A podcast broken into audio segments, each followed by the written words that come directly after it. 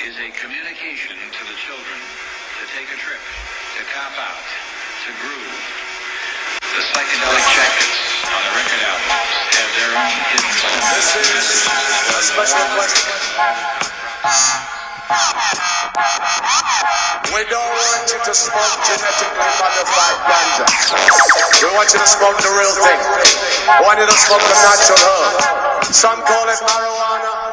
Some call it sensimania, some call it lamb's bread, and some people call it ganja. Welcome to the Adam Dunn Show. I am your host, Mitch Shinasa. Adam Dunn is in New York at a convention and his birthday. So I guess that makes me your co-host for the day, right? There you go, and I'm your co-host. I'm your co-host, the kid. And KTI hasn't made it down here yet. He's KTI, not what the fuck? Whoa. Take it down a couple notches. Anyone who's watching on AdamDunnShow.com, our fancy-bancy script is broken. I am manually fixing it right now, so bear with me. But sorry for the if you're trying to watch it. KTI, we don't know where he is, but we do have Frenchy Cannoli calling in a little bit. We do. Very excited about that one. I'm pretty excited, too, because you guys did an episode together that I completely missed. Yep. I heard it was a great episode. It was a good one. And it's lost to the ages, thanks to live stream. Who again with the fuckery? We're getting off live stream soon, guys. I hope they're listening and they hear this. Probably not. No, they probably don't listen. But I mean, honestly, if they knew how to fucking listen, we wouldn't be in this problem in the first place.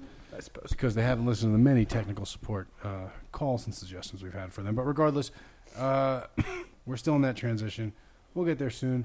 How's your week, bud? I don't even see you anymore now that you're over there doing the rec processing. That was good. We got a. Another, 850-some grams out to Lightshade. Get ready for 710. Just got some material in from Durango Organics. I had my roommate from college in all week. So his family was in visiting, so we've been spending some time with them. But, yeah, no, it was a good week. Productive. Fucking hot. Hot as shit. But other than that, it was a good week. How about yours? What did you do all week? Good week. Busy over there in the world of Dark Horse and, trying to keep things moving. It's been my anniversary next week. Nice. Yeah, it's good. What is that, like 5 years? 5 years, exactly. Boom. That's crazy because you didn't know me when I got married. Nope. So. I just know when you got married. That's weird. Not really. I don't know when you started dating Brett. Well, no, because I guess that's different. Yeah, but I mean, know when you get married. Plus, you guys, you have a kid, so you can do some. You can do some basic time. And I know that you guys weren't married for too long before you had the kid, so I just did a nice. That's quick. Good. It was a good guess. It was solid. Good. It was on a good point. One. Wait, so I got to decide: is this connected to the server? Quick connect. Nope, we're having some problems here. I got to try to update the page. Ooh, do you want to do shout-outs while I'm updating the page? We'll go a little out of order here. As opposed to doing the news first? Right, and then I can focus on this, make sure that everyone can see us. Yes, let me just get these, shout-outs preloaded up for you here. So, for some reason, my saved login. So, do you want to explain to them why it's just us today? Because Adam's in New York. Right. So what is he doing in New York? He's eating a pretzel when I talk to him. Right. It's pretty obvious. Which is weird, but... Yeah, so I talked to Adam on the phone, and I could just tell that he was eating a pretzel. I've apparently talked to Adam over headphones and mic... Enough times that I can tell when he's eating a pretzel. Yeah, when he's eating specifically a soft pretzel, which I knew it. It was just very obvious. All right, you want to do shouts? I'm messing around trying to get this to work here. Yeah, so we have here our first sponsor, as always, is Way2Grow. So Way2Grow is serving the communities for a brighter future. So you can stop by one of their 7 locations right now. I believe we actually have... So you know what? Why don't we just put the shouts on hold? We'll bring Frenchy on. Let's do shouts. I'm picking up Frenchy here. Right. Hey, thanks for calling the Adam Dunn Show. Who do we have? Hello? Hey, can you hear us? Caller? Hi, this is Frenchy. Hey, Frenchy. What's going on, bud? Pretty good. We are actually just about to do our news segment, and then we are going to hop right into your segment here. Yeah, we're running about 10 minutes behind here, but I'm getting it fixed. Sorry, we're having some technical difficulties, Frenchy, but we're getting it all lined up. All right, so that's the name of the game for you, huh? Yeah, you know, that's we like to keep it loose. Okay, why don't you? You don't need to call back to the time? No, hang on the line. Yeah, you can hang on the line. If we're not bothering you, you're not bothering us, man. Kid, do you want to finish shouts? Yeah, for sure. So again, we have Way2Grow. I believe they have 7 locations now. You can go to one of any 7 locations throughout the Boulder, Denver, Colorado Springs, pretty much all of Colorado. Oh, and then up in the mountains, too, in Silverthorne. Yep. So any of the locations, this one down here on Platte River actually has the concentrate corner. So any of you guys who need your concentrate materials, come on by the Platte River location. Right now they have the early and often pest prevention sale going on. So that is going to be what looks like 30% off. It's like some of your pest prevention stuff, so some ladybugs. It looks like they have some kapow on here as well. But, you know, your pest preventions, early and often, the 30% sale. And then be sure to use the Adam Dunn Show code. And when they ask for your account at the register, just let them know Adam Dunn Show, and that will give you an additional 25%. Kid, I killed him on candy yesterday. Off, yeah, really? I went there with Jason.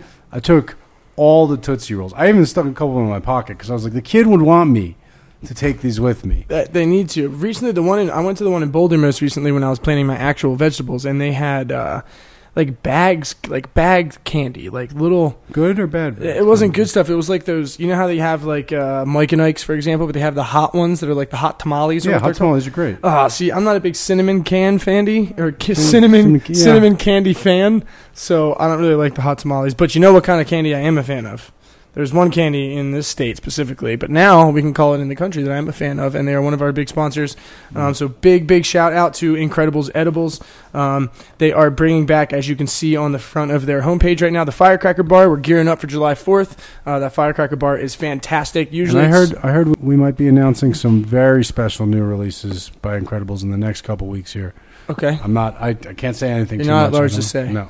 Well, keep an eye out for some new releases. But when you can get the option to try this Firecracker white chocolate with flavored and multicolored Pop Rocks on the inside, it is fantastic. Are they actually Pop Rocks brand Pop Rocks? No, no. What's the generic term for Pop Rocks? I don't know what the generic term for Pop Rocks would be. For popping candy? They call it blue exploding bits. You know, they call it exploding. No. Yeah, that's what they refer it to. White chocolate with red and blue exploding bits.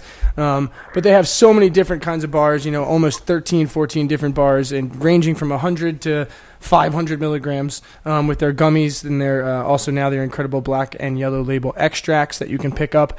So call a dispensary near you and see if they carry it, and if they don't, get them to, because you want to get your hands on some of the Incredibles. So again, big shouts to Incredibles Edibles. You can get them at iloveincredibles.com.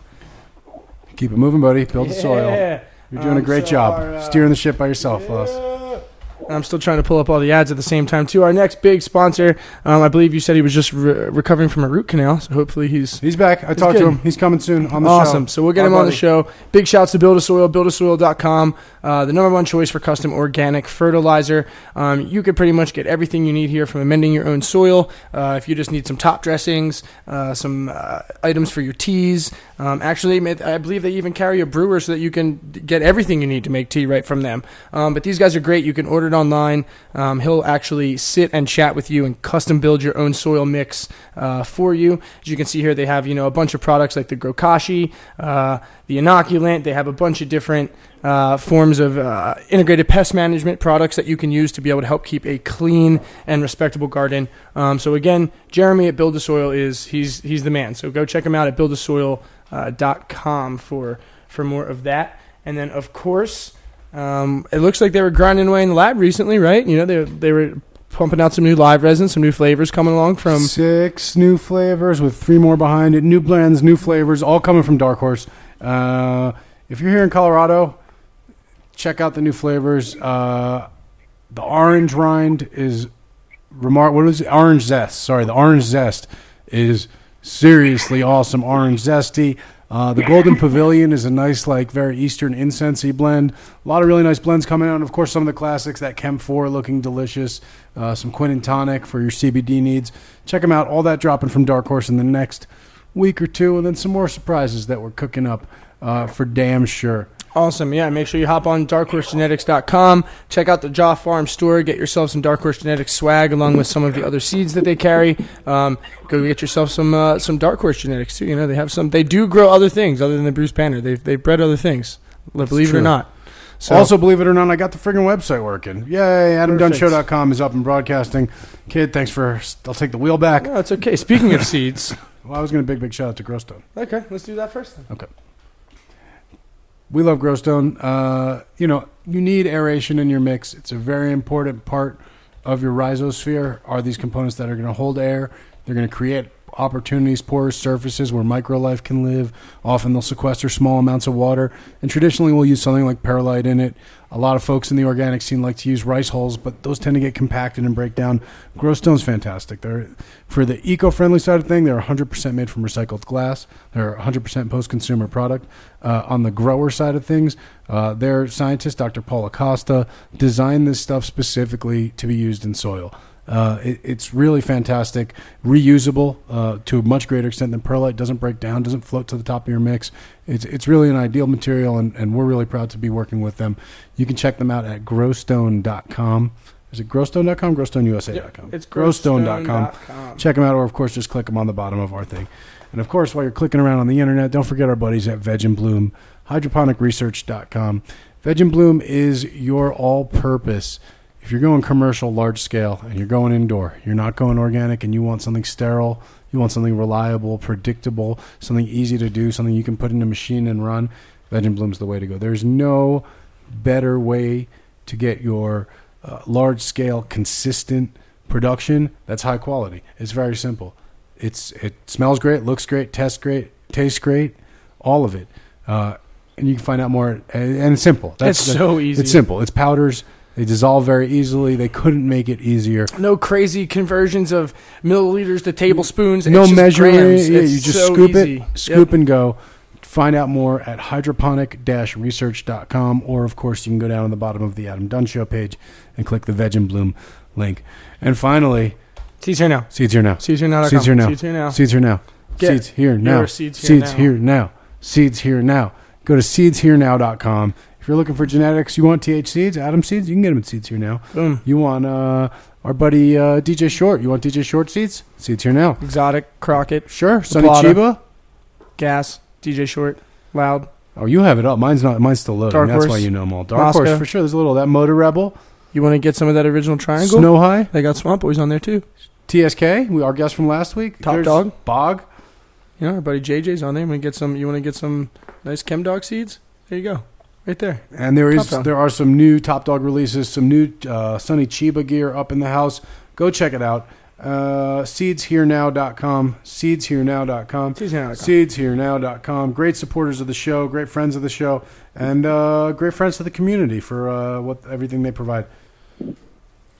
Perfect. And now, do you want to go in through news? Yo, F the news. Let's go right to Frenchy. Okay. You got some theme music for Frenchy? I believe I do. Frenchy, are you still with us, buddy? Yeah. Okay, cool. Yeah, I'm still with you guys. Cool, man. Ryan's got some theme music he dug up for you. It seems that, yeah. So, we have the... There we go. It's going to be perfect.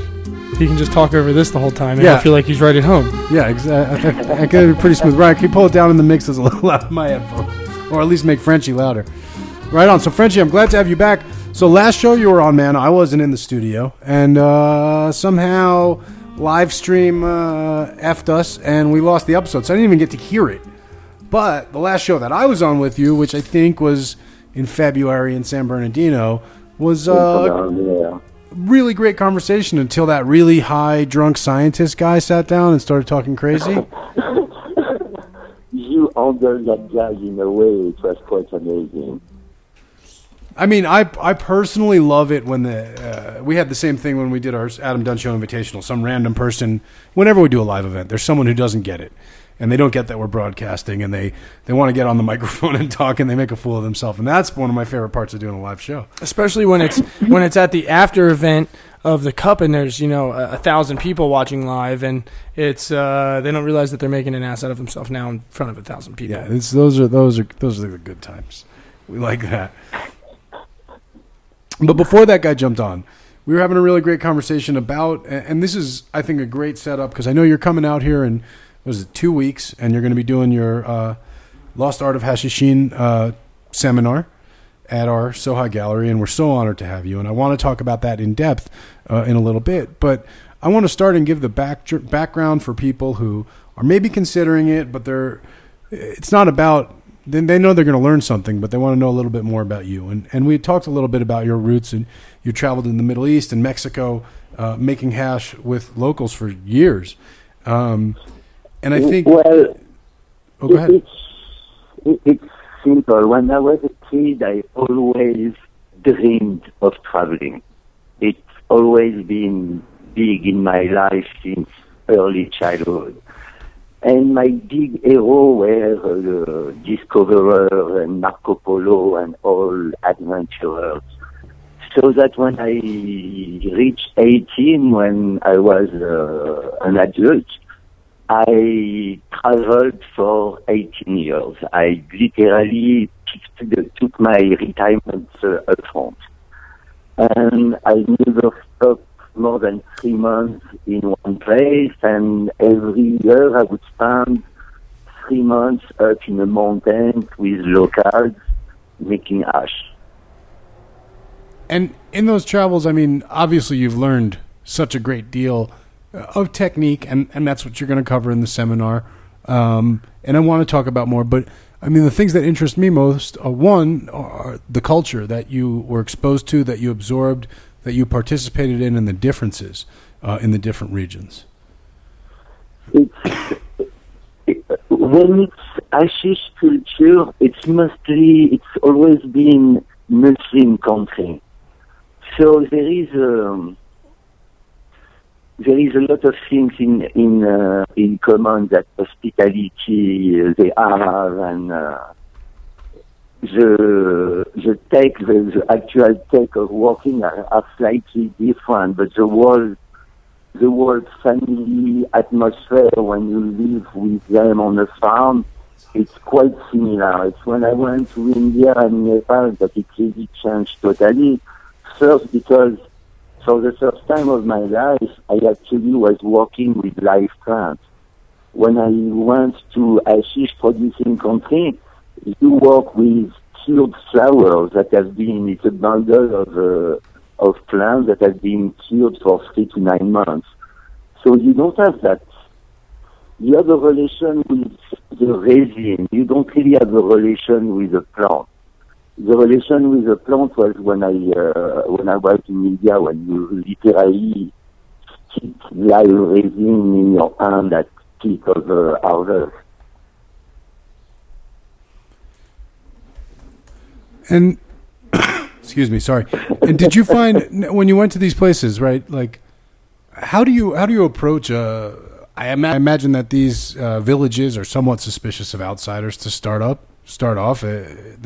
What they're doing in almost everywhere is still somewhat illegal. To, you know, enforce different amounts. Absolutely, yeah. You know, I never thought about it until lately when I had to think about all this travel I did to actually try to learn what I was learning and consciously working alongside these people. And I realized that they gave me everything. I lived with them for months in a row. And the only thing that I had being absolutely clueless was that deep love for resin and quality, and that was my the passport. I don't see nothing else, because every one of those countries I was really welcome in a way. It's hard to describe, and I had nothing much to offer, and they gave me everything just because I was, I guess, such a crazy one to go that far, to just because I just wanted that highest quality that you cannot buy. You have to make it alongside them, and just for that you get the respect. I wasn't a buyer. I came there to make it with them, which was quite different in a way. Sure, and I I think that to me is one of the most interesting. Frenchy, Ryan's telling me if we could ask you to just move the phone a little bit further from your mouth. Sure. I think the audience will be able to hear you a little more clearly.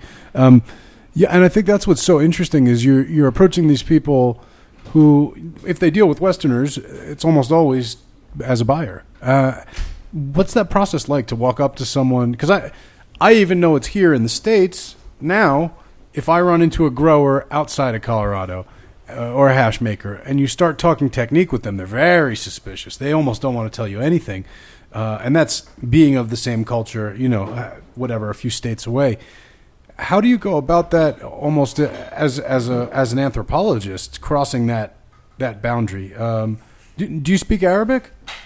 No. And I spend months with people where we have maybe half a dozen words in common, and we actually did have conversation. It must have been funny to film, but we had conversation. I mean, it's like you have to. It's hard to explain. It's like when you live alongside them for so long, it goes beyond language in a certain way. You can express a lot by making face and, you know what I mean? You don't really sometimes need to understand the word to get the meaning. Sure. Absolutely. And do you find that going out there and sort of with that interest in quality and the head stash, you know, if you're going out there saying, hey, I know you sell a lot of commercial stuff to customers, but I'm here talking about head stash. I don't want to buy it from you. I don't want to export it. I want to share it with you and I want to help you make it. Was it hard to get tapped into that core of people who really care about quality? I have to imagine it's like here where not 100% of people are really, really, really after the quality. It's really the devotees. I mean, you have to understand that people produce quantity, like in Morocco, it's the biggest exporter in the world. But behind that, they have been making ash and smoking ash in the family for many, many, many generations. So, despite the fact that they produce quantity, they do also produce quality, but just for themselves. And it's hard for me to explain how I approached them because I didn't really have a personal approach. Just the fact I went so far into producing countries that already very few people would go that far. And then when you get hooked up by your family and they start showing you their stuff, and they always start to show you the worst quality, and you don't want nothing that they have, and then you explain them, and they say, look, in fact, I'd like to do it myself, if you don't mind, and they flip out on you, because few people are ready to spend the money necessary to do that. And for me, I had no schedule. I had all the time in the world to do this because that was my smoke for the year. How long so you said you spent about 3 months in each location kind of working on that? I traveled, I was really a full nomad. I hate habits. I hate to do the same things every day. So 3 months would be basically the limit where I feel that I'm starting to do the same thing too often, and I would split. It doesn't matter how much I love the place, I would have to move on just to have that intensity of being in one place when you know nothing and nobody, where your awareness is 101% because everything is new. Even if you didn't want to be aware, you would have to be. It's a little bit like it's addictive, very, very addictive. It's you live with so much intensity at every level of your senses that nothing else but that can make you feel alive in a certain way. So I also wanted to, you know, if you, on this quest for quality, obviously you must make some relationships, some connections that are more lasting, something that's more, something where you really click with a person. Obviously, you don't stick around, you travel around a lot, but did you come back around and sort of reconnect with the same people frequently over the years?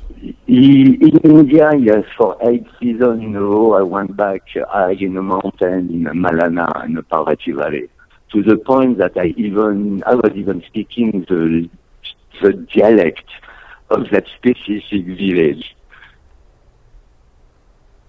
And so that became sort of like your adopted home away from home, at least there. India was a big love in my life. I spent more than eight or 9 years of my life in India. And the mountain in India was an amazing experience. First time you caress a plant in the field at 10,000 feet, and that resin stick in your hand, it's an experience that you want to repeat. Doesn't matter how the condition you're living in, it's something so magical. Like, for me, India was smoking to another dimension, just by the fact that you dedicate your smoke to the god. It makes you really think of the goodness, how magical, how important it is, what you're smoking in a certain way. And that relation with the resin live on the plant was something incredible. Now, excuse me, when you're there working, in this case, with the live plants, they're teaching you new things. They're sort of showing you technique. As you said, a lot of times it's nonverbal, or they're just speaking in their native language, and you're just understanding from the content and the sounds, and obviously they're showing you as well. Do you think when you started showing them things, were they initially receptive, or were people skeptical? Did they feel like that they kind of you were sort of strange to come there and start teaching them things? Not really, because you work with their tool, so you need to work their tech, literally. And I never really thought the fact that I was learning alongside them until I actually started to teach. So that I really had to go back and remember the experience I had to actually learn what I was being taught at the time, that I was absorbing. But it's not conscious, it's just that you pick up on the way because you walk alongside them. It's, I don't know how to explain them. It's because it's such an openness of knowledge given always. There is not that type of Western mentality in a certain way behind. And in my mind, it all fused together. And I have a favorite tech that's mostly organic, but it's something that I picked up after working in Morocco, for example. So it's that you don't try to teach them when you go to them, especially when you don't bring the tool with you. You adapt to their tech and you absorb what they give you with what you have in your hand. So, I also have you traveled less extensively elsewhere? Have you traveled further east, than India, or further south, I guess, than Mexico? We know is sort of the further south we talked about. America, just Mexico, Belize, Guatemala, and that was about it. Were those also sort of for hash, or just traveling? Just traveling, mostly peyote, mushroom, those type of research at the time. I did some ash in Mexico by chance. I didn't. When you're an ash maker, and people know that that's something you do, you got invitation. So we did a little bit in Mexico, which was pretty cool. But I did some in Cambodia, in Thailand, any place that produce flower, basically.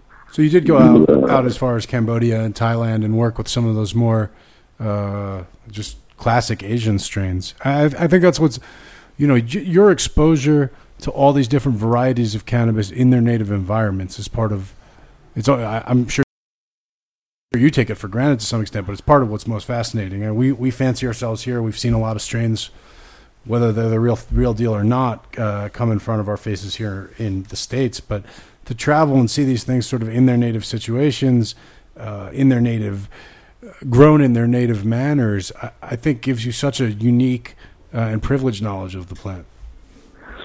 It is, but at the same time, I didn't know nothing about the plant. I didn't pay very much attention to the plant. I'm a resin guy. I collect resin. I wasn't connected with the plant until India. And India was a certain level of connection.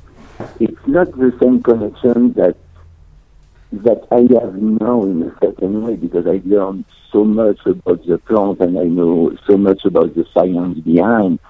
It's like now I can live alongside the grower and see what my plants grow and as it in the end. It's something quite unique. The closest I've been in India and these mountains, in the Malana Valley and the Parvati Valley, you have two types of season. You have the wild cannabis, the wild jungle cannabis that is growing high up in the mountain, wild for we know how long.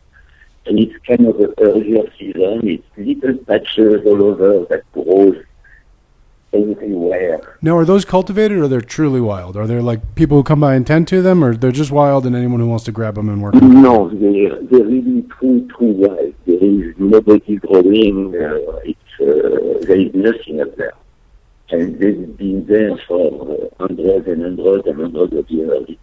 It's potentially the birthplace of cannabis. And so... at least as the Vedas say, it is. So you have that season and you deal with like little small plants, hardly higher than 3 feet, one bud, but really sticky, very powerful.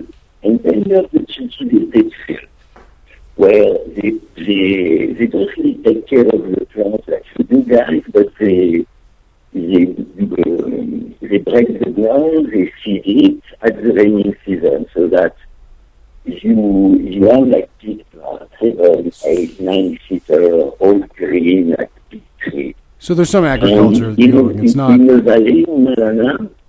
The first year when we entered the urine field in the middle of nowhere, and you live in a cave or you build up a cabanas. And the first year we offered the owner to buy the seed for next year without even touching anything replanting it. And after years we recreated basically a wild phenotype of what was planted. And the difference in a matter of 5-6 years was the plant became a small critter, one little bird of a few, so 3 families. Except for androgyne. And every color you can dream of.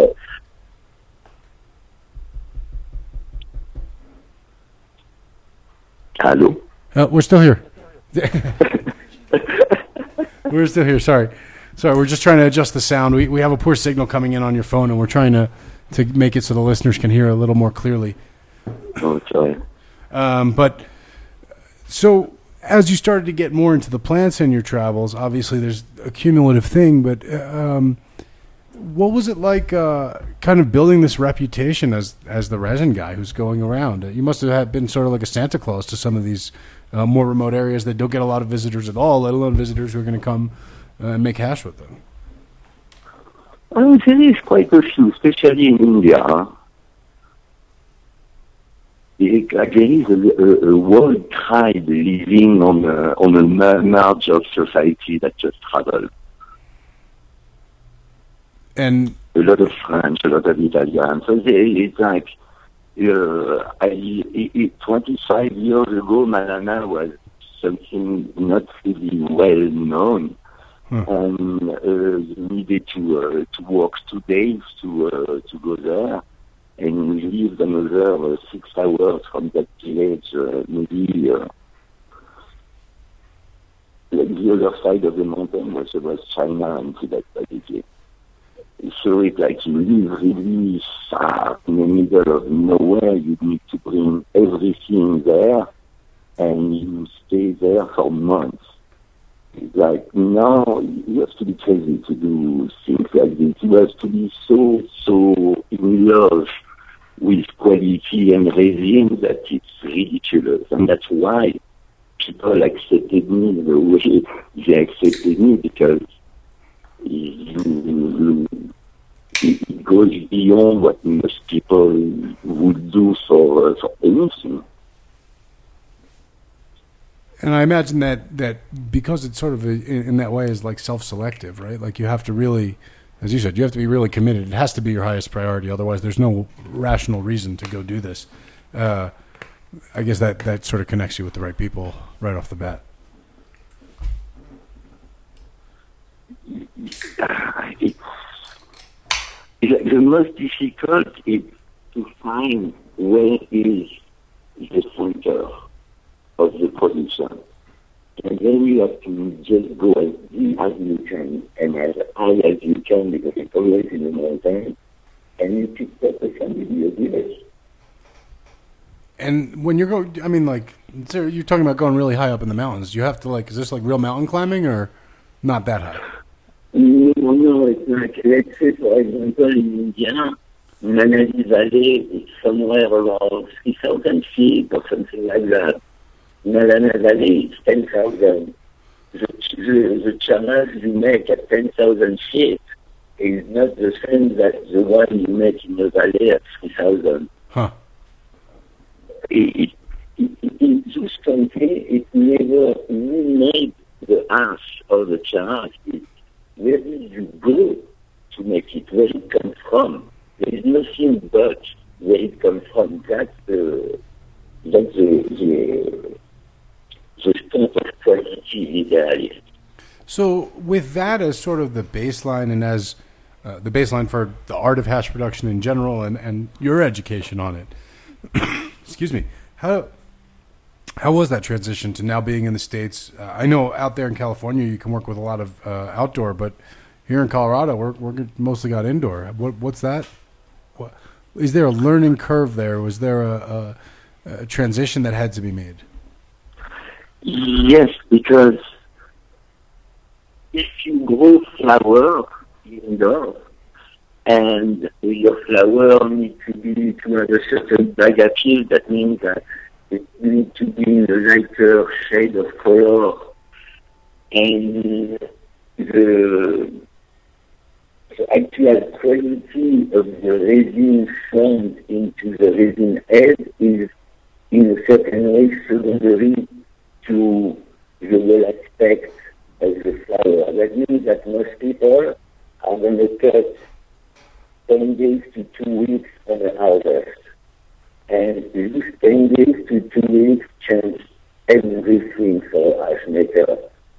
I've many times had an experience, flowers coming from me, to me, that have been picked at perfect harvest time, and the resin is really heavy. And then the same grower, the same genetic, the same room, harvested 2 weeks early because whatever reason, there is no resin formed into the resin head. You know what I mean? They'll keep it alive like this, man. That's the inside. So you're saying that 2 weeks earlier that essentially the resin head isn't fully developed inside. It's like not a full capsule. It's not that, because interestingly enough, if you let test it for cannabinoid content, it shows high level of cannabinoid. But there is so little resin inside that I cannot even resin it. And now, if you take it past that 2 week period, is it just a matter of that resin will mature further, or will you get? Is that how you get? Can you sort of?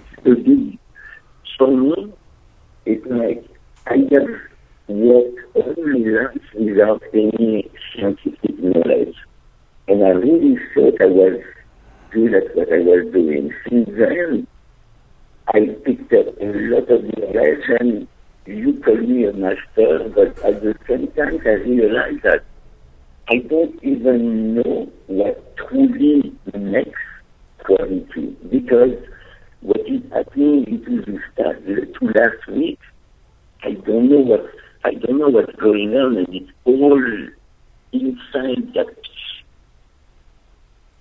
perfection that I can get. That beautiful resin. It's like it has to be brought to the tip of flowering time for me to be able to work with perfection. And for you, when you're looking at resin glands, right, are you looking for, you know, the most common advice is you wait till 10% of the glands are starting to amber and then harvest it and then cure it. And by the time you're done curing, about 15 to 20% of the glands are starting to amber. What are you looking for? When do you want it? When do you want that plant cut? Working like Leo and Ninjin from Aficionado, they don't look at the resin head. Really? They grow outdoor. They want their calyxes to be totally formed. Absolutely. That's what they wait for. You cannot actually judge the ripeness on the color of the trichome, except if you reach a certain point, like a person I just met, she actually judged the ripeness of the resin by looking at the shade of coloring of every resin head. So that, for me, the resin head is made like a fruit. Okay?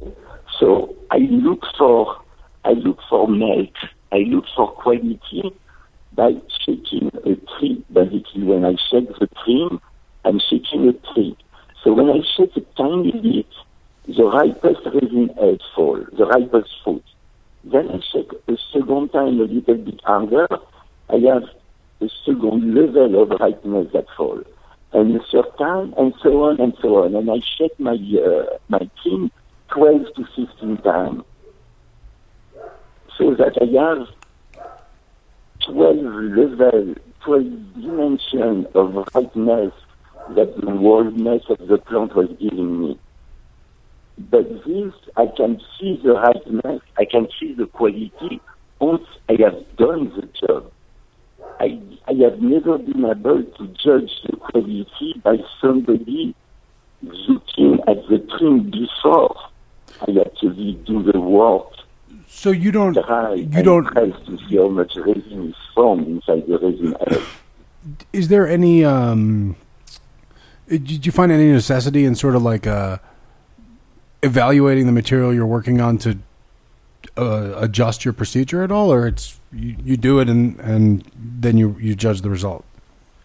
I for the moment, I do it and I judge the result, and it's something that I recommend to everyone in my classes. Do not accept big quantity of trim. Take a pound of everything. Work it out, see the result, then you can accept. You cannot do the work and see the result after. I have done it. I spent 12 to 14 hours working when you have like weeks with really bad results. It's hard. It's as much as it's rewarding to press good resin, died when everything in place just doesn't create no resin there. I'm just checking the time here, Frenchy. Sorry, I want to make sure that we talk about the class more, and you brought up some of the material you're going to be covering in the class. I think now's a good time to start making the transition over to that topic. So, right, it's very simple. I didn't invent anything. There is what I bring to the table is the science that I checked behind the tradition I learned and the experience I've had. It's like I have seen things in my life many times that for me become a reality. I know how good it is at pressing resin, how much it brings to the table. I knew it without, just by experiencing it when I was younger. But since I learned the science behind, it brought it to a level where I have respect for tradition. You know, I am shocked how deep the knowledge goes. Literally, it's like when you press resin, you do a decarboxylation. You get rid of the CO2 molecule so that when you smoke, you have a maximum cannabinoid going to the barrier of your line. But then I said that you just got the certain inside the match of resin. You do much more than this. You literally trigger compound. You need compound. Some that are so rare that you don't even have a name. More than 60 of them, it's like, now it becomes something that is literally magical. It's like resin. So, speaking about that, I know and see what aging does to resin. Things that we want to study literally, because it may bring the gen to a level that has not been yet approached. It's like the future of us, because we have the science to see that what is behind what has been done for so long. We can bring that further. That's why for me teaching is so important, because I have my education, because of my education, my travel is like, you limit yourself in a certain way, especially at my age. When I give this to somebody in his 20s, because that's the future. They're going to bring the game much further than me, because of who they are, and because of you too, because of everything that they can bring to the game that I don't have. If I give them that foundation, that understanding of what actually tradition brought to the table, like we actually invented agriculture, cannabis was just one of the plants that was breeded and cultivated and domesticated, and that one on 200,000 of them that they've been through to literally invent agriculture. These people, we have a relation with nature. We have an understanding of the plant exact. They literally talk to them. They consider them as living organisms, as we should actually. I shouldn't stop here. Sounding much better there. Yeah, wow. Right whatever there. You just did, whatever you just did right there, better. Whether it's pulling the phone close, whatever you just did was perfect. Yeah. Yes. This. However, you're holding the phone perfect. Right now, it's fixed. Okay, cool. We were freaking out here trying to get the sound good, but it was that. Okay. So, I mean, one thing you touched on there that I think is a great way to sort of discuss what's unique about this seminar, because there are plenty of seminars you can go to and learn how to wash. Run a washing machine, pull bags. You probably don't even need a seminar for that. The insight that you've shared is sort of this combination of traditional knowledge of what works best without understanding why, and then what you're bringing to the table and what you're really pulling together here is why. that piece that was never, you, even in your travels, no one was teaching you why. They were showing you how, they were showing you what, but they couldn't explain why. They just knew that's what made the quality. And now, you know, being here and now very much, you're able to get so much of the science. The idea of changing the resin by working with it manually, can you explore that a little?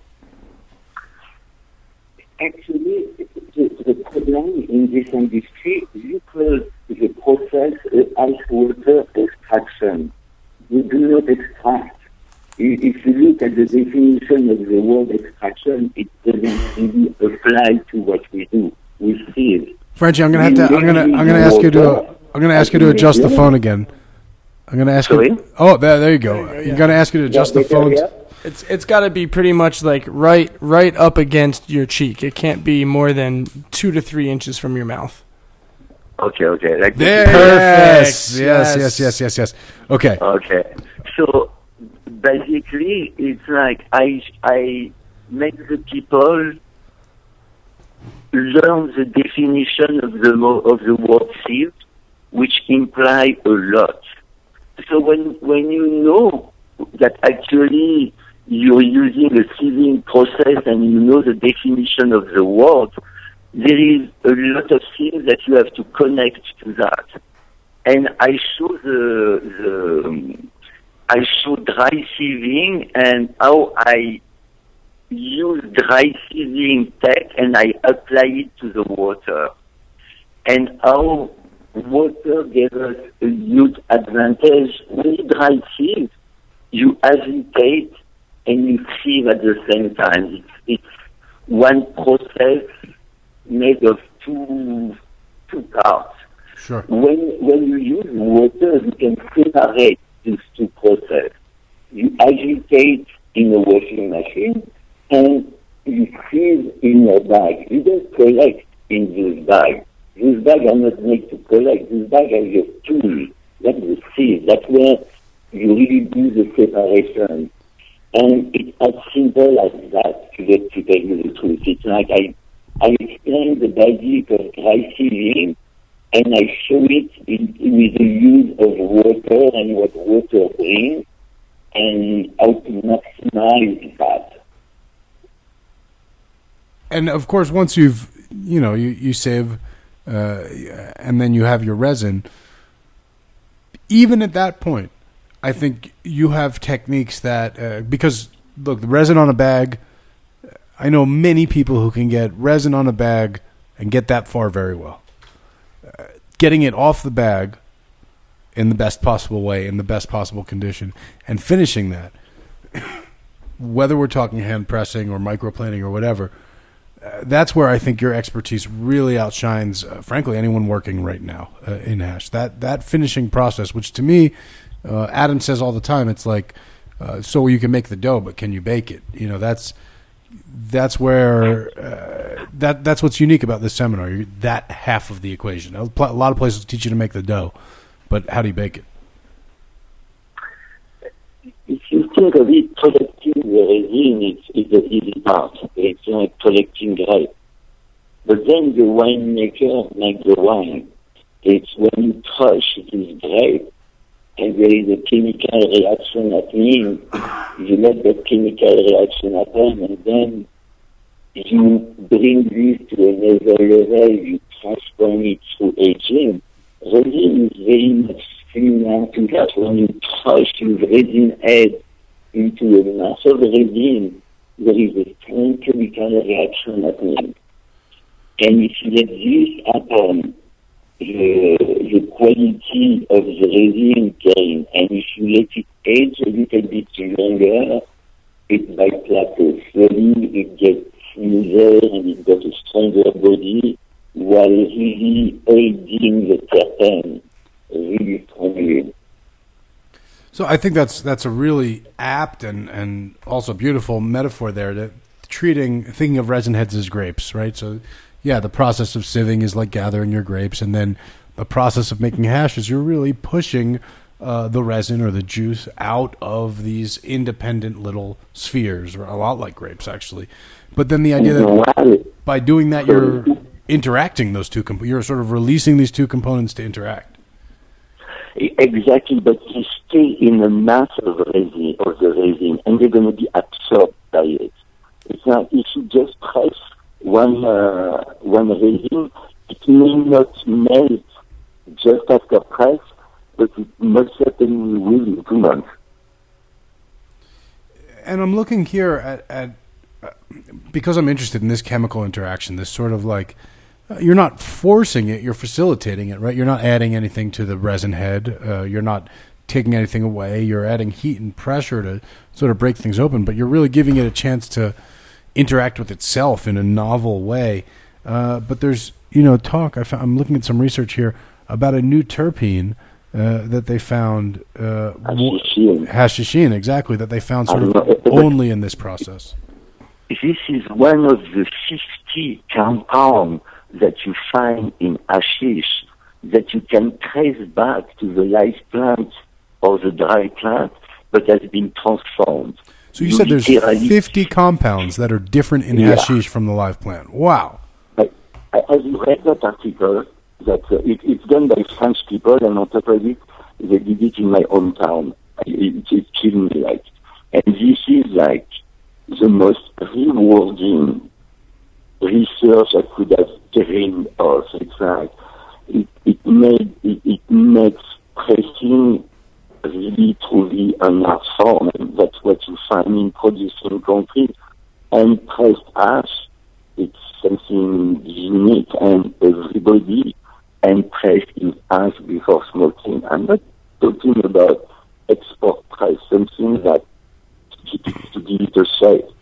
I'm talking about really creating that mass of resin, because resin, by definition, is made to stick together. Right.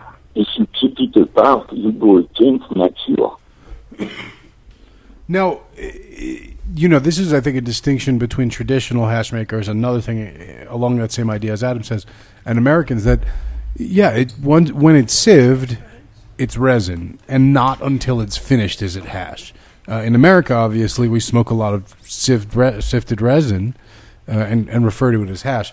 And I think that what you're saying is that's the difference. Those compounds haven't been converted into these 50 unique, and that's the difference between hash and resin. It's not the same. It's truly like drinking grape juice and drinking wine. Well, and I'm looking at it. It's very interesting. On alchemiaweb.com/blog/hashishene-the-terpene-of-hashish. It's a great little paragraph here. It says hashishene is a rearrangement of beta-myrcene, and we're all familiar with beta-myrcene, common terpene that we find in cannabis. It says, we know that cannabis contains high amounts of monoterpenes and sesquiterpenes. Alpha and beta-pinene, beta-myrcene, and limonene are among the most commonly found monoterpenes, while the predominant sesquiterpenes are beta-caryophyllene and alpha-humulene. 7 out of 10 cannabis samples used in this study contained large amounts of beta-myrcene. That was 19.5 to 28.7%, which is a huge amount. But what about the hashish samples? And this is what's fascinating. After a first series analysis, researchers found out that every hashish sample contained a remarkable amount of what they're calling hashishene now. And it was quite surprising because it had only been isolated once before this study. When you look at it closely and they do the analysis, hashishene is just the beta-myrcene. It's the same little lines and hexagon on the drawing, but it's just all switched around. It's been moved around and turns into a different compound. It's wild, the different types of terpenes that you can get. Not even necessarily the different types, but just the different concentrations of terpenes that you can get with hash extraction. I just submitted some of our rosin a couple weeks ago, and it came back at almost 10% terps, just about 8% and change terps, but a lot of it was terpenylene, and that's hearing that is 4 or 5% of that specific terpene in a rosin is, especially with the strain that it came from, is really strange, because that's essentially the main terpene that's in like turpentine. Well, but it's interesting also looking at this study, for example, they're showing that whereas sort of the beta-myrcene converted into hashishene, the terpenylene is gone. from this sample, and this is like a handmade hash versus a rosin, which I think just because it's faster, probably preserve that a little more. So, and that explains a lot. Accounts for I think a lot of the subtle difference between rosin and hash. And you know what this is sounding to me is like. Much like sherry, it's almost like the difference between sherry and wine, right? Because sherry is like this really oxidized wine. It's a little stronger, or brandy, where it's like that's what it is. Brandy is a little more fortified wine, and I think that's what comes across with hash. That's what I always love about it. It has this more mature character in its flavor. It's not as simple. It's a lot more complex, and that's these. There's a depth and the complexity to it that is. Something you like or you don't, but to know why. And check up at the bottom of that article, it gives you the people who did the research and the research paper. You read the research paper. It's amazing, but really, really mind-blowing. The guy just, it's really not even a short overview of what is really behind the research. It takes like 50+ compounds that you create through photo-oxidation and heat by pressing and manutention, all the manutention that happen when you make a mass of resin from a used resin head. Now, is this something that you've had an opportunity or are going to have an opportunity now that testing is really quite available? Is this something that you're finding an opportunity to sort of use as a process analytic, like where you can work resin to some extent, where you know it's not finished yet, and maybe in your mind it's 25% done or 50% done, and then you get it tested and see where it's at, and then take it a little further and get it tested and see where it's at. Is that something that you've considered, or anything that you're working on? Oh yes, that's one of my big. But you say that, and it's something I really need to do. I would love to test the resin before being pressed, the resin just after pressed, the resin a month after pressed, and then per period of 3 or 6 months, like to give like 30 grams at a big sample ball, so that people can, every time you do a test, you go inside the mass and you take something from the inside. Sure. Do you test the inside versus the outside as well to see sort of the difference? The outside, it's just technically what oxidizes, what protects the inside in a certain way. Right. I'm trying to find the link to that article so I can share it with the group. I think I did just find it. Excellent. So I'm going to go ahead and be able to post the link to the article that we're referencing here to the Adam Dunn Show Facebook group. Those people made an amazing article also on why you shouldn't freeze your plants fresh. Which it's nice to have somebody backing me up. It's the first time somebody writes something that I've been preaching for quite a while. Well, and it's so funny because it's something I think intuitively a lot of us have known, but again, without the science, how do you really prove it? But it just speaks perfectly. You know, you press the grapes, you get the wine. The wine has to sit out and ferment and age, and then if you want to make it into brandy, you have to add a whole other plums or whatever and let that ferment as well. And there's these stages of chemical changes that build such a rich product, and you can't, you know, no pun intended, you can't fake the funk. You can't rush that. You can't. I would be very curious to see what it would be like now that people are sort of manipulating and adding terpenes after the fact to add synthetic hashishene. I think it wouldn't work. I don't think it would be like hash. Oh, no. Oh, it can't be. It can't be. It has to be. It's amazing, especially when you age. Gene has a 5-year-old hash made with a plant that has been breeded longer. And I did twice hash with the same plant breeded to higher level, and the hash with better tools that was cleaner. Everything you want was on my side. My hash is miles away from his H1, but like it's not even playing in the same courtyard. Crazy difference. So like really aging brings so much on the table that we don't know.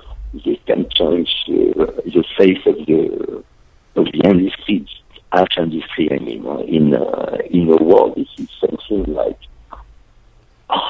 just because we have the science and every strain will be different, like varietal. Some will not young and smokers want to be aged, need to be aged literally to get better. So that leads to an interesting discussion on the aging process. One, is there a cap? Well, you know, is it finished ever? Does it ever finish, or will it continue to get? Obviously, it'll continue to. Or I guess the first question is, will it continue to change? And secondly, will those changes always be better, or will it kind of reach a peak point where you want to either stop it from aging or consume it? The oldest I smoked was 12 years old. 12 years old. Wow. In India, that was Charas. Then I smoked a 10 years old Nepalese Royal Italian Nepalese Tumble Boy. And then other ones like 5 years, 2-3 years quite often. So not that often, it's kind of rare. Wait, did you say, I'm sorry, like, I was looking at Facebook. Did you just say 50 years old? 12 years old. Oh, 12, okay, yeah. Okay, that's, I heard that part. Okay. 12, then 10, like the time of the total goal, and then like 8 and 5, and average 2 or 3. Now, do you... I think there is a plateau, for sure, where it's just stabilized and stays there. And where do you think that plateau seems to come in? In the perfect condition, it should last forever at that level. And do you think that plateau is, you know, do you think 10 years is necessary? Is there a difference between 8 and 10 years? Is there a difference between 5 and 8 years? I can't say. It was amazing. Oh, I'm sure. I can't say. Like the wire temple board, I didn't believe the guy. I really didn't. I had never seen something even really close to that temple board. It looks like a rock, like a blackish big ball with no plastic, no packaging, nothing. And the guy had little holes around it, and he broke it like an egg. And so you had like that thin crust of like a millimeter or two of really like hard resin. It's really hard like a shell, and inside it was like goodness. I had never seen something like this, and never smelled something even remotely close to that. So now they don't smoke the shell, right? Do they just kind of like crack the shell? And what is it, like 25% of the outside is the shell? The pig go inside, and then they kind of close it up. That's pretty cool. So you like, it's like a little Cadbury egg or something where you crack it open and you scoop some of the goop out and you close it back. Imagine what comes behind this. Somebody was so into the resin. We know it so well in tropical countries to make the resin protect itself, and it just kept on the shelf in Nepal. It's amazing piece of technology for me. So, and that's an interesting question. The difference between when you're working in like a very humid, warm, tropical climate and something of more an arid, dry climate, I have to imagine then when you're working in some parts of the Middle East, higher altitudes, it's much easier to develop sort of the shell on the outside and it dries sort of naturally and hardens. But in a hot, wet climate, I mean, I even know in the States when you're on the East Coast in summertime, hash stays sticky. You can't really get it to harden up. Is it a matter of technique, or you just find a vessel or a place? It's tech. And I imagine that's where... I mean, it's like, in Nepal and India, the only problem is mold. everything mold. Sure, mold is everywhere. Yeah. You know what I mean? I've never seen it on a plant, but on the ash, it's crazy. You only need to buy quality to avoid it. And even when you buy quality, it's a fight. So that to create something that protects the resin inside from the element in such a way, it's amazing. And the stuff is gooey, creamy inside, my friend. Ooh la la.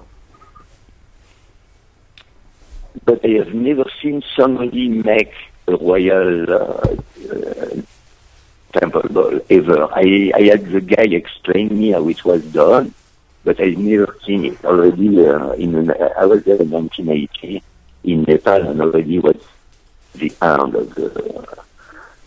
And how different, how much variation is there in the technique between sort of the royal temple ball method and the standard Nepali method? Now they just make a ball like me, basically, and they put it in a plastic. So that's easy. And it's that final. First they take many pieces of jars together, and slowly they press them together until it's a big mass of perfect ball with no blemish whatsoever. And then they roll that ball on an enamel plate, so out in the sun, so well that it literally seals the outside layer in a shell that this one could stand 10 years without a crack, without anything. It looks like a big roll. Dull black stuff with no blemish, like a stone polished by water, more or less, except that it's perfectly round. And another question I'd always had, well, I have so many questions now that we're getting into like technical pressing. And how do you make exactly what you make? And no, we only have now. We have 10 more. That, now we have 10 more questions. 10 more minutes. 12 more minutes, and then I think Adam's going to call in from New York. If not, I have questions for you. I always wondered this, right? Do these various regions or families or whatever have ways that they take care of their hands specifically so they can make hash? I mean, I've seen, and that kind of ties in, I've seen a lot of the Moroccan guys, the fire and ice method, where they're like handling hash on hot coals. It looks really hot, and it looks like they've been doing this for a long time. Because their primary tools are their hands, is there any preparation that they do to make their hands get better at this over time? In India, yes, because it's your tool. Uh-huh. That's where you actually collect the resin, so your hand is quite important. In other, like in acid producing countries, it's mostly the cleanliness is not really from the people, and because they are Muslim, actually, most of them do ablution and stuff like that before going into the room to work. It's like they are naturally clean people. Even if it doesn't look like it on the picture, they actually clean despite the conditions they are living in. Yeah. But when they work clean because that's what they do. For example, a drying room in Morocco or Pakistan is really much cleaner than anything I've seen around California. Really? Yeah. I mean, I believe it. I've seen the videos, old videos of the Reef Mountains. It's an old movie called Keef and the Reef, where it just shows them working, and you can tell the. People are very conscious of what they're doing, and that's sort of the first thing that you get is that this is a very deliberate, the efforts are focused. What you have to keep really clean and what you don't, but the areas that they have to keep clean are, really sealed and kept clean. Well, you have to think also that most of what they do, it's for export, so they are not super careful. They are super careful with their stash. Right. That's the family is by the stash. That's what I want. yeah, I can work for babies. Thank you. Anyway, stop. And so I know that, and I think you're going to, in the seminar, prevent some of, I think it's a Turkish method, using sort of a vessel with hot water in it to roll the hash. It's something I made up, to tell you the truth. It's something I wanted to mimic hand pressing. But I wanted to have a strong tick up too. I tick up somewhere around 30% to 40%. So by using boiling water at 220 in a wine bottle, by the time I start pressing, I press somewhere around 180, 190, 200, and I press my piece of ash 3 times somewhere around 10 minutes, a good 10 minutes. So that at the end of the day, I have a super nice slow decarb of like 30% to 40% of my cannabinoid. Now, have you played with any of the other methods? I know that's your primary method, and it's probably the most efficient for production. Obviously, the quality's there. But have you played with any of the other methods, sort of out of curiosity and in your learning process, for heating and cooling and manipulating? I mean, I use cold and heat to manipulate, like you say, exactly. Cold is just an element to help you deal with the sticking characteristic of the resin. It's not cold that makes it fall. It's made like a fruit. It's made to fall at the smallest touch. It's cold. It just gives you an habitat that is encouraging the process in a certain way. Like in the producing country, to make ash, you go in the winter because you sieve in the winter. If you want to press, and you sieve in the shade, you wouldn't sieve in the sun. Right. You know what I mean? It's like when you take this and you put it in a washing machine, it's not the ice. It's not the cold, it's the water movement that struck away the resin head. So it has to be powerful and gentle. Everything else, you want to work in the cold element because then your sticky is going to be, your resin is going to be more easier to handle. Now, it's an element that you use, it's not mandatory to the process. So one thing that we hear a lot as far as the washing process, the separation process, is that the cold is important to keep the resin at that point sort of rigid so it breaks easier at the stalk rather than bending. And it sounds like what you're saying is that it doesn't even need to be that cold when you're washing. That's not what the point. The resin head is made like a fruit to fall at the smallest touch. There is an adhesion that is under the resin head, like a fruit or like a leaf. It's made to fall at maturity. So trying to make the stock brittle for the head to fall, actually, it doesn't make sense, but it's a handicap because brittle stock, it becomes small and it could become part of your...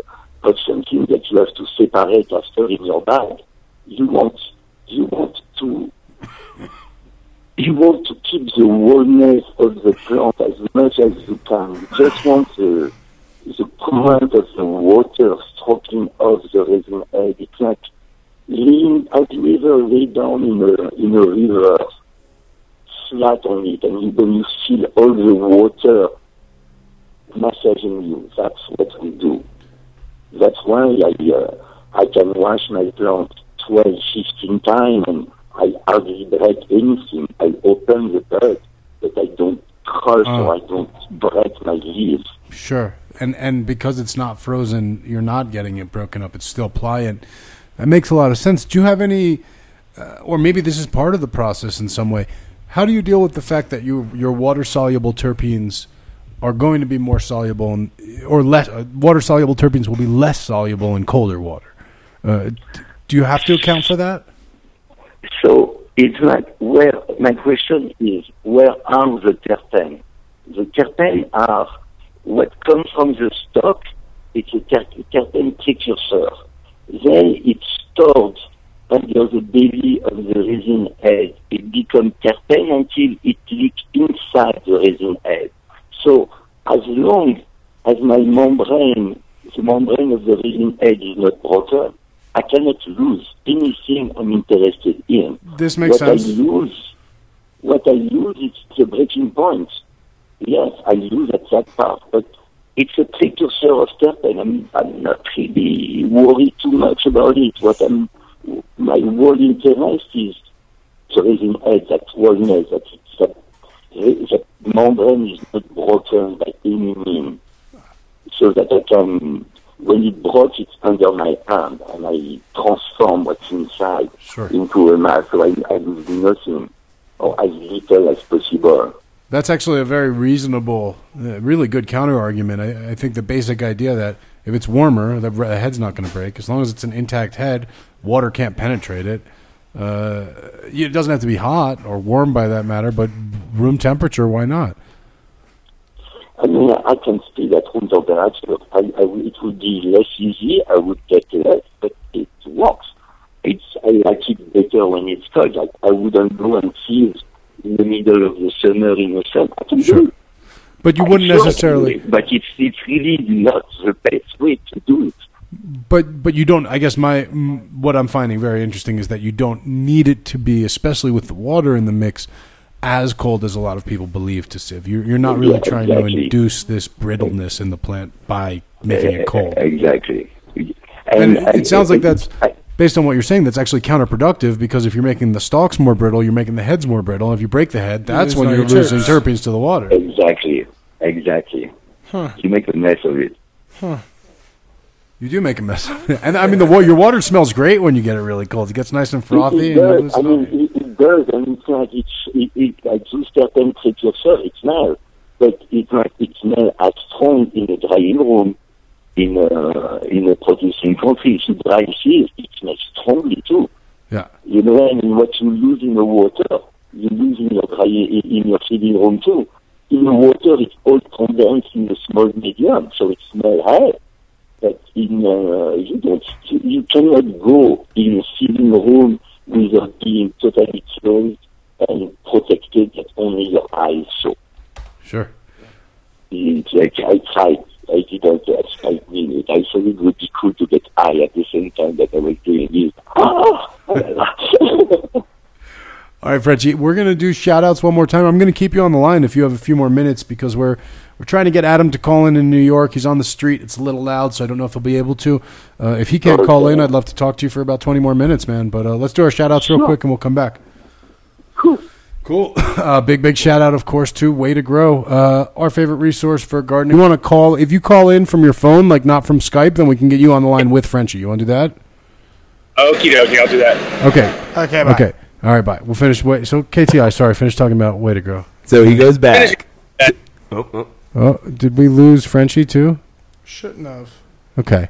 Well, I'm hoping. So your friend didn't click anything. Yeah. I'm hoping. So my friend, you know, he goes back a couple days because he decides he wants a bunch more soil, and then he goes back and he was like, hey, how much can I get for this much soil for? And they offer him a deal that's more than what they offered him for that one bag of soil. So, he argues with them. He goes, hey, you got me a better deal the other day when I got one bag of soil. And they kind of argue with him. They're like, no, we didn't. So he finally took my advice and went to Way2Grow. And without even dropping the Adam Dunn Show, he got a better deal than what he did going to the other grow store. So I think we got Adam and Frenchy on the line now. I might have my thing. Yeah. Okay, my Uber's here. Cool. All right, we got Adam. His Uber's here. Frenchy's on the line. Nice. All happening. And we're finishing our shout-outs here. So, Adam. Yeah, give us 3 minutes. Chill. Let us finish. Perfect. Good. I'll get in either. How's that? All right. Frenchy, can you still hear us, pal? Yep. No, we're looking for Frenchy, not Adam. It's not Frenchy. Adam, you don't talk. We're looking for Frenchy. All right, that's Frenchy. So Frenchy's there. Okay, that laugh was Frenchy. Perfect. Okay, big shout-out to our buddies at Incredibles Edibles. Of course, award-winning edibles and concentrates. They can get no other cabs in Brooklyn now. Yo, Adam, do you want to do the Incredibles spot from the New York taxi cab, or do you want to let me do it from the studio? Who am I shouting out now? Do Incredibles. I'm trying to do abs over here. You're sitting here talking. Oh, good old Incredibles. On the phone. Do the Incredibles. Read it. Now. Yo, do the Incredibles. Hey, Incredibles. Incredible Edibles. They're here. They're in New York. They're everywhere. Now, their flavors are off the hook. I heard there's a bacon flavor coming out, right? Oh, we're going to maybe announce the new flavors in a couple weeks. So blew the new flavors. Bacon ice cream cakes, or what was the deal? What was it? Ice cream crazy cake flavors. Yeah, we'll see if those flavors are coming out. Everyone out here doesn't. Everyone out here can't wait to get Incredibles into New York, that's for sure. Maybe it'll happen. Who knows? But you can get them in Colorado, no problem. And Cali soon. All over in Cali, Vegas. Find out more at iloveincredibles.com. It's becoming a more incredible world every day. Every day. Actually. And let's give a big shout-out to probably our least New York sponsor, buildasoil.com. There's buildings in New York, but there's not a lot of soil. But well, upstate, right? You know, they got some good soil upstate. Buildasoil.com, our favorite choice for custom organics fertilizer. They will mix you bulk blends. Jeremy's I was texting with him today. He's got a truck of Malibu biodynamic compost hitting tomorrow. Order the fresh batch of Malibu. We're getting some. That's what he's recommending instead of castings right now. He's offering it at such a good price. Usually you can't afford to get that stuff at the same price as castings, so you go with the cheaper castings. The price he's offering it at right now is competitive with castings. Mm-hmm. There's no question to make that upgrade. It's amazing compost. Really excited to be able to offer that through Build a Soil. Of course, big shout out to Growstones. Adam, you making any Growstones out there? You going through some bottles, buddy? I made a lot of Growstones last night, my God. Good. But for your birthday, I talked to a guy today who was using Growstones, and he was really, really, really scientific kind of kid. He was like, he came out of the aquarium world, and he's like taking it, real seriously. Sure. And he without me mentioning it, he said he uses Growstones as the medium of choice. So there you go. I was pretty impressed. I was like, well, they were one of our sponsors, so I'm glad to hear that you got such good results with it. He actually added, he said he had dolomite and quartz into his mix. And he does just a aeroponic system. So pretty awesome. Interesting. Quartz, dolomite, and earthstones. So and, of course, big shout out very versatile. To our buddies at Hydroponic Research, makers of Veg and Bloom. The whole lineup there of extremely simple, elegant, professional-grade products, solutions for large-scale gardens, where it's consistent, repeatable, high quality. I can't talk enough about how it's the way to go on a big system. The Veg and Bloom, the Plus Life, the Push, and the Shine. It's a very simple formula to produce fire. It couldn't be easier. It couldn't be more cost effective. They customize it, of course, to your water pH and ppm to make sure that you have the. You got to make sure you do that. Make sure you give them the right exact water that you have, because they're definitely different formulas for different water sources.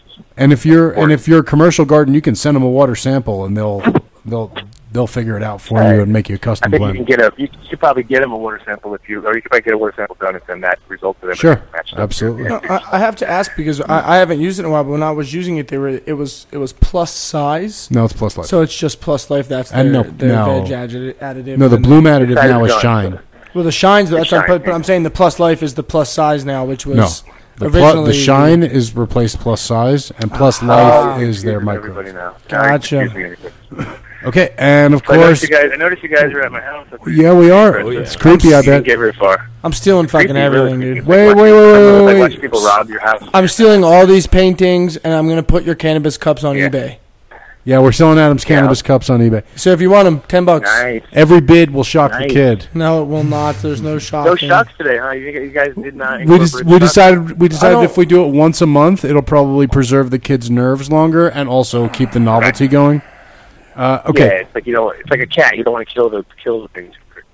You don't want to kill the cat. You don't want to kill it ever. It's an animal. It's a terrible way of saying that.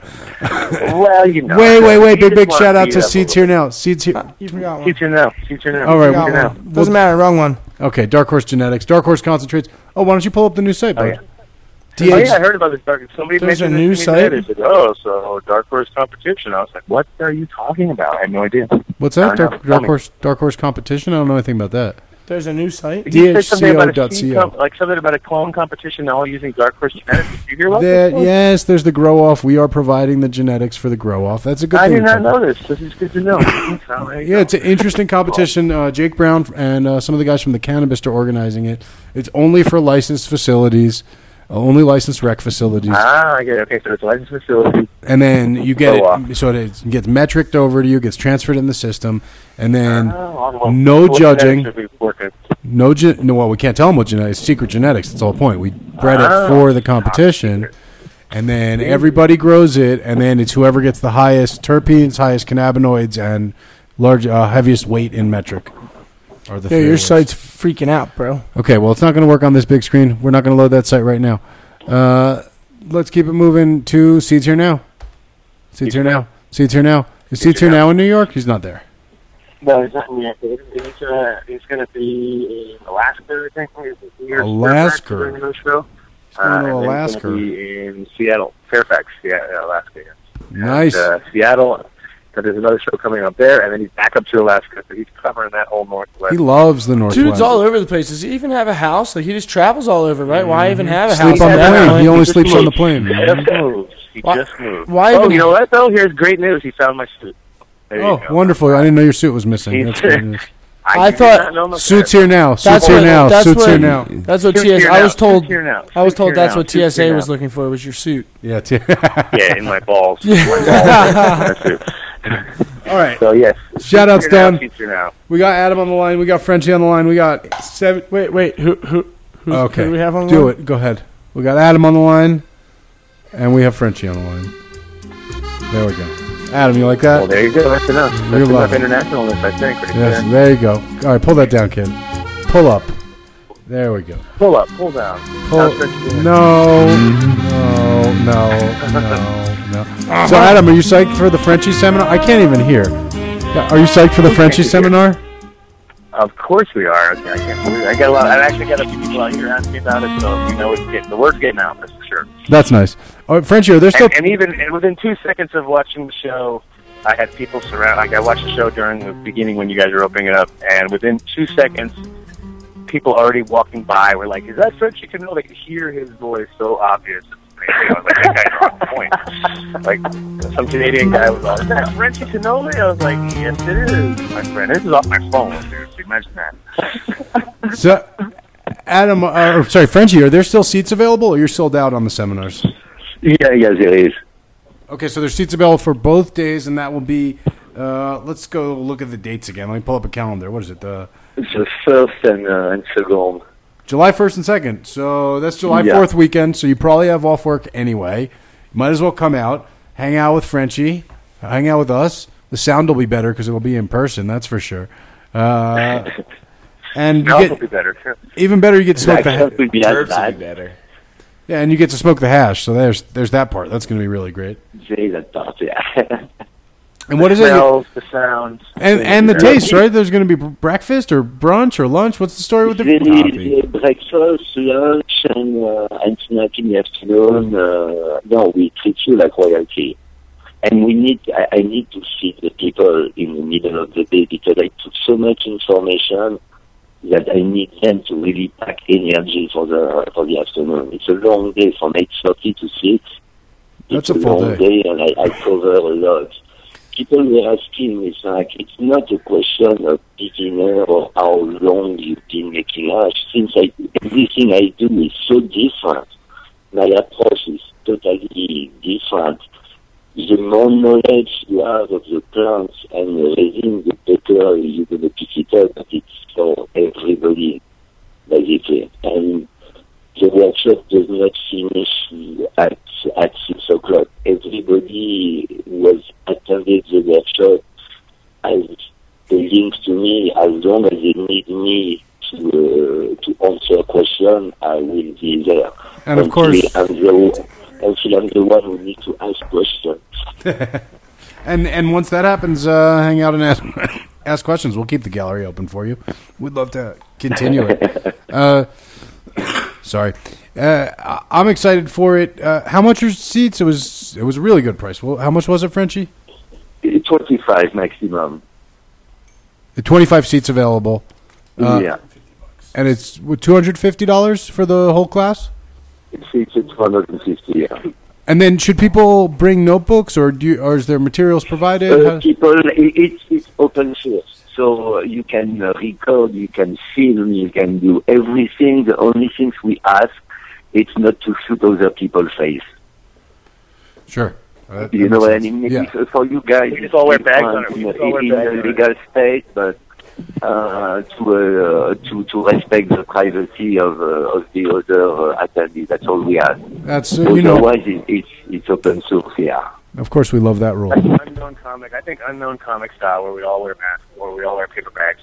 No, we can't have everyone in the seminar. Come on, great. No, you don't like my views. No, it's almost 4:20 Colorado time. Are you in the Uber now, Adam? I'm in the Uber, so I probably can't partake of 4:20. Of course you have to. Tell him who you are. Show him the beard. All right.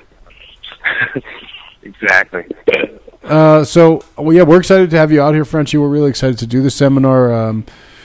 More excited than anything, we're to bring the students who are interested into this sort of into our world, bring them to So High and really kindle it as there's no hash mecca in Denver. You know, Adam, that's what CIA was back in Amsterdam. Come on, guys. But he doesn't have a place. We don't. There's people. There's certainly a hash scene in Denver, but there's no place where the hashishene gather, as it were. I see what you mean. And this will create that for the gallery. I think that's one of the coolest things. That's what made CIA cool.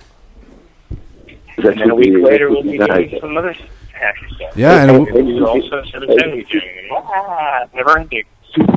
To tell you the truth, it's even more important than you think, because we need to create so much. We don't have a valid quality scoring system. We don't have a common vocabulary.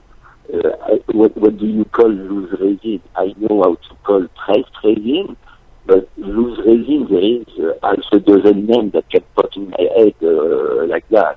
It's like we need to have a common vocabulary because it's becoming illegal, because it's going to be a world market. And we need to have, we need to be at the level. If we let anybody else do that for us, it's not going to be the same, because they don't have the knowledge we do. Well, and in all that, in clarifying terms, you sort of build a model of understanding, and that's what helps everything proceed. That's really what helps the development of the. Hopefully, we'll see this refined. Hopefully hash 200 years from now will be better than now. And hopefully the hash we're making now is better than 200 years ago. And if not, we're doing something wrong. I hope so, yeah. I don't know about that. So, and there is a good chance. Especially, when I was young, I had the choice between half a dozen servers. Lebanon, Morocco, Pakistan, Afghanistan, Nepal, India. Here, for me, every time is like stepping in a new producing country. The diversity that you have, every one of them, it's a specific ashes that is really unique. So it's like the game already, just because of this, it's so much bigger. That's why we need desperately a quality scoring system, because the quality became so wide. There is so much little difference between the level of quality that has never happened in the history of hashish. We really need to create a valid system that even a non-connoisseur looking at the scoring system can evaluate the experience he's going to have when he smokes the hash he paid for. You know what I mean? Yeah, and I mean, I think quality is one aspect, but I think what you're also hitting on, because there's such a variety of cultivation styles and you have all these variables that can happen, especially like you're saying, where we have it now, where every batch is like processing in a different country in a different year almost, a different season, as it were. There's quality, and then there's just the differences. We need to develop a vocabulary to talk about the differences in the texture and the differences in the appearance on a very subtle level.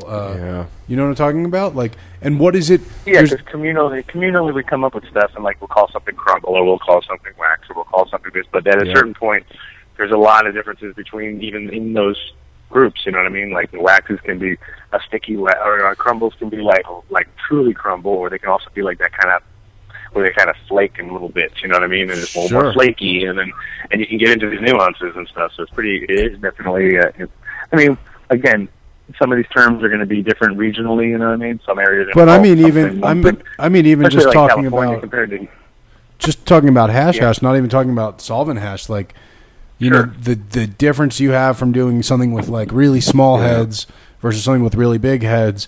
And then as I'm starting to see in the solvent world, but I think is the future of hash, there's going to be mixed runs, you know, a little bit of this and a little bit of that. And oh, for sure. How does the, you know, how like different stuff, depending on what it is, like when you pour it over, even at the same temperature, some stuff like all sticks together and some stuff is like sand. It like all flows. And then some stuff, like when you press it, it's softer at like room temperature, and some stuff's like hard at room temperature.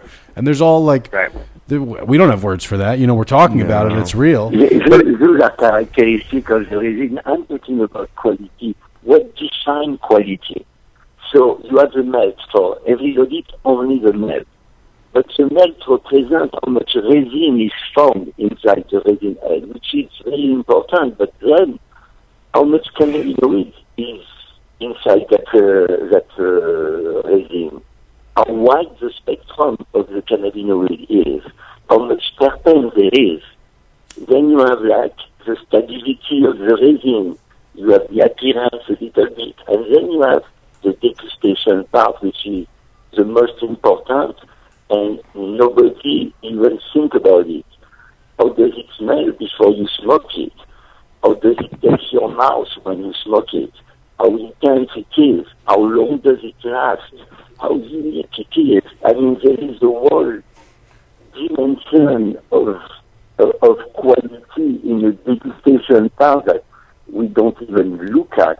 And when you think that everything about smoking, it's a degustation and only your nose and your mouth actually experience it, it's a shame. And I mean, the one thing I've always thought about with hash in a similar, you know, we always talk about melt. Oh, something melts better than something else. But the way it melts, you can, I feel like, tell so much whether it like pits down or whether it bubbles up or like how the color spreads on the bubble. I mean, yeah, the heat of the lighter has something to do with it, but it tells you a lot about that resin when you're kind of just dissolving it to what it really is. Frenchy, we got a question in the chat room, and this is leading me to a question. Chat room wants to know if you have any plans to produce a textbook or any sort of written instructional manual, either as a companion to the class or as a standalone offering.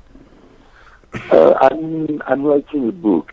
You are writing a book. A part of it would be the text, and a huge part of it would be the tradition, origin of concentrate, and a lot more science that I also give at the workshop. Yeah, I'm planning it. But that's a long-term story, and actually my wife is recording the workshop and is planning to pick up a big chunk of the book from that. She thinks that I speak better than I write. So she wants to make a book where I don't write like I write for Woodward. I'm speaking to people more than writing. Sure. And then just thinking about what I write. That's what she wants to put. But yeah, absolutely. I love that, and sort of the second thing. Maybe you just answered it. I don't know if I gave you a copy of my book. I hope I did. If not, I will when you come here. But kind of what you're talking about as far as an in-depth grading system of cannabis, of flower, is what I was looking at in my book. And God, I would love to collaborate with you on something for hash, and that's something we could talk about that when you're here, because I don't have access to enough great hash to really go at it in detail. But I think with your knowledge, I can do the writing part. On that note, we're at 4:26 right now. Yup, we're going to wrap up. Frenchy, it's always a pleasure. I'm very excited you're coming back in 2 weeks so we can continue. Oh, man, I can't tell how much I am too. And in person, it's always so much better when we don't have to deal with microphones and dealing with distractions of the chat room, this and that. So I'm really looking forward to seeing you. If we were in the same room, it would be different. On the phone like that, it's never really perfect. No, it's not. The timing's off. You don't see the faces. We'll be in the same room in 2 weeks, man. I'm really excited that you're coming out here. Again, thank you so much for coming on the show and sharing with us, as always, man. Oh, man, my pleasure. It's cool, always. Cool, Frenchy. And Adam, what's going on? Do you want to do some sneak in and do some shout outs? Sure, whatever you need. Whatever you, when my phone dies, I'm here. Do your personal shout outs. That's all we got to do. We're done with the show. No, we're good. It's easiest show you've ever done. Yeah, yeah. My God, that you made it before the end of class. That's that. It's like the teacher's giving the lecture, and then they do attendance at the end of class. Well, you made it. Yeah. What happens when you're the professor? You're allowed to come. Yes, you are. So, big shout out to everybody who came through to the class this weekend. I told lots and lots of people to listen to the show. I passed out lots and lots of Adam Dunn Show invites, and so I think we're going to have a whole bunch of new listeners here in New York. Awesome. Shout out to my beautiful wife, Cece, who's out there picking up Nick, I'm assuming, right now. Going into, I'll be home tomorrow. Big Papa's coming home. Oh, yeah. Shout out to everybody else, all the fans, everybody else listening to the show. I got a lot of people coming through. It's been really interesting to see, like, dedicated people. You know, I'm explaining the show to them, and they're like, oh, I've been listening to you for years. I'm like, oh, wow, that's awesome. People, are they from New York? Or lots of requests still, Mitch, for when are we going to be on the podcast. I've been getting them, too. I am, too. I will tell you, I have emailed with Bram. Bram is our developer who's doing it. I know I sent you a screenshot of it, but I'm going to read it to everyone, because hopefully Bram's listening to this, and this will sort of hold them to the fire here. Feet over the fire, hands over the fire. But anyway, he says Bram will be taking off for a week starting the 15th, 2 days ago, and he is certain he will find the time to finish up during this time. So I would say within the next week, we are doing the mega podcast dump based on what Bram says in the email. We may blow people's phones up. That's what I was thinking. Dude, it's going to be like 200 episodes. It's going to be awesome. I know. People are going to be going, ding, ding, ding, ding. Your RSS feed is going to go nuts. Phone's just going to die. It's going to be great. Yeah. And shout out to you guys for holding it down while I was going. Holding it down. Don't worry. We got you, buddy. Stop farting on the couch over there. Yeah, right. Who's farting on the couch? Chair. I heard a lot. Not me. Yeah. I heard it. The kid. I know it's the kid. It's the kid. You got shout-outs, KTI? I was going to say, speaking of farting on the couch, happy birthday, Adam, right? So, for that, too. Yeah, I know. And, shout-out to the mountains. Shout-out to the mountains. Thanks for having me. Mountains. Oh, yeah. I'm going to do a quick shout-out, and then we'll wrap it up. Hey, shout-out to Bodie. I haven't heard from him in a while. Usually the only way I can get a hold of Bodie is when he listens to the show and shoots me an email. So, hey, buddy, been thinking about you. Give us a shout. Let us know if you're... Hey, I got a question on that. Bodie Green is not Bodie, No, there's like a lot of fake Bodies all over Facebook. Bodie, the real Bodie's not Bodie on Facebook or Instagram. Because Bodie Green had some invites to go to the Dalai Lama, so I thought it could have been a Bodie. Sounded great. Like, not the real Bodie, no. Different Bodie. No, okay. But Bodie Green can take real Bodie to the thing. Yeah, that would be cool if they linked up. Mm-hmm. Double Bodie, that's like a... Double Bodie, like a double bogey. Yeah. Almost a golf term. Yup. Almost. So, real Bodie, if you're listening, buddy, shoot me an email. Want to make sure you're still planning on coming out this summer. Make sure we are getting you on the show. Of course, shout out to my remarkable wife, Reese, little kiddo Farron. I'm going home to fight through traffic to see them. Thank you guys for hanging in the chat room and dealing with the strange French audio. Now I know why French music sounds different. It's a different acoustic range. Hopefully we'll get that a little better when we have Frenchy live in studio. Guys, we'll catch you next week. Don't forget, also next week, live at So High, Mr. Voorhees, class and art show. If you're in Denver, we're going to put Adam. I need you to send me those pics from him so we can put them up on the social media. Okay, I'll do that right now. Good, and everyone heard you say that, so you got to do it. All right, guys, thanks for listening. I really will. KTI, you got it. Take us out. Take us out, KTI. What's up? Sit there. Cop out, to groove. The psychedelic jackets on the record album have their own hidden soul. Oh shit. Just hit stop. Yep. Later, guys.